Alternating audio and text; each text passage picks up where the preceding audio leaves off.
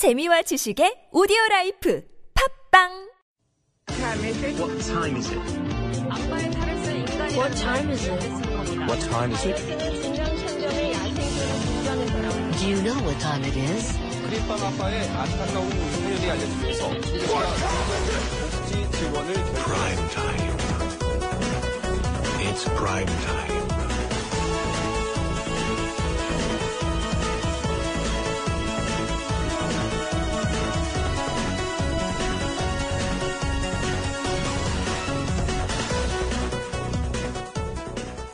Last week, the Supreme Court rejected an appeal by South Korea's large discount store operators to lift restrictions that forced them to shut down on two Sundays every month.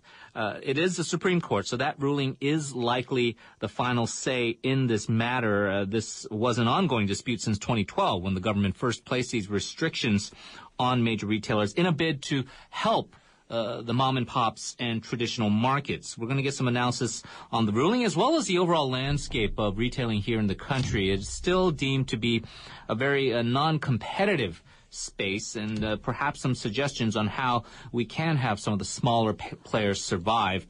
Give us your thoughts. Text us at pound 1013 for 51 or send us a Kakao Talk message.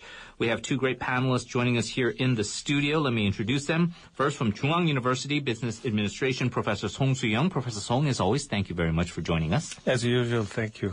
And also joining us, the managing editor of Korea Exposé, Koo Se-woong. Uh, thank you for joining us once again as well. It's very nice to be back. Professor Song, uh, there's been a dispute as to the efficacy, whether these regulations actually help, uh, they're doing what they're intended. Do the, do you think there's been an F, um, any kind of positive effect on helping the small retailers by shutting down two times a week? Ah, I think so. Uh, it, but uh, in, we may have different views depending upon the which what kind of measure is, is adopted used to measure the positive effect of the economy on the economy.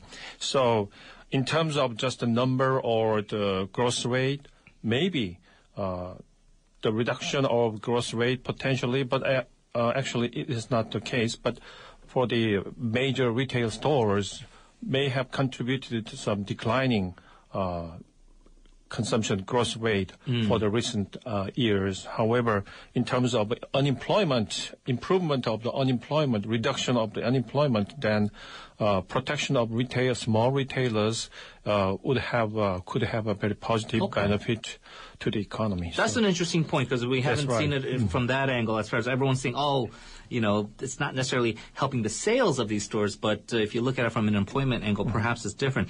But Se-woong, uh, one of the ma- factors is, and I'm sure you've heard, many consumers who live in these neighborhoods where they have the major retailers, they actually kind of get annoyed, right? And it's like, I want to be able to shop at this Mega Mart on a Sunday, and it's infringing on my right as a consumer, and some major retailers saying it's infringing on their right to access a free market. Um, d- do you think that these measures are necessary? Well, I think um, there might be people who would respond to these uh, opinions by saying that this is a certain view of a particularly spoiled uh, middle class uh, consumer group. Um, it's hardly unfair to characterize the regulation as uh, somehow impeding with the consumer's fundamental right to choose, considering they we're really only talking about two Sundays a month. Yeah. And it has been the case so far that when some of these um, large big box retailers have been forced to close on Sunday, um, there have been perhaps other branches where the consumers could go instead. I think these measures are really quite important also for the symbolic value that it offers. Um, we often talk about the nut rage incident back in December and how much it really um, made South Korea wake up to the reality of life governed by chaebols. But in fact, um, we have not really seen any kind of official response that satisfies the public's desire for some kind of um, um, crackdown on chaebol monopoly. Yeah. And um, and back in August with Independence Day, we had a presidential pardon, I believe, of the SK Group chairman. Choi Tae-won, right? Right. Although some other um, important chaebol figures were left uh, to face justice. Kim Sung-young, yeah. Right. and and also uh, CJ is a case that's pending. However, um, it really has not been satisfying, I think, for the public as a whole, and and this comes at a rather important moment for the South Korean psyche.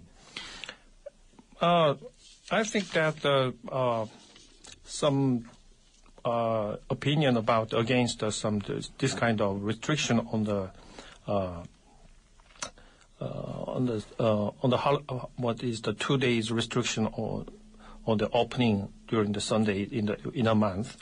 I think uh, actually in OECD countries and European countries, several Euro- European countries adopt this kind of measure to protect the small retailers because big, uh, large retail stores come in the some local market, and then it will have a predatory and devastating effect or influence on the some small retailers, and then eventually it could have a very negative impact on the economy as a whole. Usually, when we observe the numbers of the growth rate, and then the large stores have shown. Uh, but actually, they privatize the gain when the economy is in the growth stage. However, when the economy is in declining, that the problem is usually they, uh, the big, large stores and the chaebols usually uh, socialize the loss. That's why we have seen that actually we do not take into account the kind of some loss and uh, burden for the economy Right. caused by the big stores and the big uh, monopoly. But that's why we have uh, some kind of antitrust act uh, since in 1890, such as the Sherman Act in the, Yeah. uh, in the U.S. and other countries as well. Uh, not necessarily a lot of disagreement I'm hearing right now between you two so far. Uh, Sam, I just want to get your thoughts on this. Uh, there's another argument that says, look, this is actually at the end of the day going to help the chaebols. Maybe not that particular big box retailer chaebol, but uh, the online shopping malls, which are also dominated by chaebols, or the uh, the convenience stores, which are also run by mega corporations. People are going to just choose to go there because they're still seeking convenience. They're not going to want to go and try to find parking and go to a, a, a rundown traditional market. I, th- I think you have a great point. Actually, the traditional markets have been kind of a pet cause for a lot of politicians in Korea, uh, since it seems to represent this uh, working class or middle class um, lifestyle and value that needs to be preserved. But in reality, a lot of people are turning away from traditional markets for the simple reason that they're not so convenient. I mean, I don't know about you, Henry, but I cannot remember the last time I shopped at a traditional market. And, and there may be a reason for that. They simply do not cater to the kind of expectation or demands of, of um, a lot of South Korean consumers. Right, and there are some important questions That's there as right. to how we can revitalize Yeah, that. I agree with the Koo's opinion about the some convenience problem that uh, prevalent in the some traditional markets. Uh, but we are in the middle of the transition period because of the from the uh, traditional style of market into uh, new style, and then uh, new, styles such as a big, uh, large. We have observed the uh, emergence of the uh, large retail stores recently. But however, we have seen witnessed another type of transition from the physical asset or some retail stores located in the some place. But however, we have seen the uh, emergence of the new types such as uh, some virtual places. So some kind of platforms are provided, and Right. then consumers and uh, retailers participate in the platform, and then they could exchange or make a trade through the platform. So this is a new phenomenon, and then we are in the middle of the transition.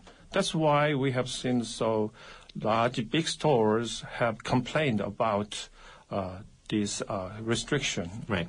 And those are going to be some points that we're going to try to delve into in further detail in the second part of this uh, discussion. Uh, so many issues at play here the plight of regular workers, uh, the anti chaebol sentiment that we've been hearing about, and also how we can maybe find a way to revitalize not just the mom and pops, but these traditional markets in a way, maybe benchmark other countries and how they've been able to do so uh, successfully. Give us your thoughts. You can text us at pound 1013 for 51. We're going to take a short break. We'll see you in part four of the program. Stay tuned.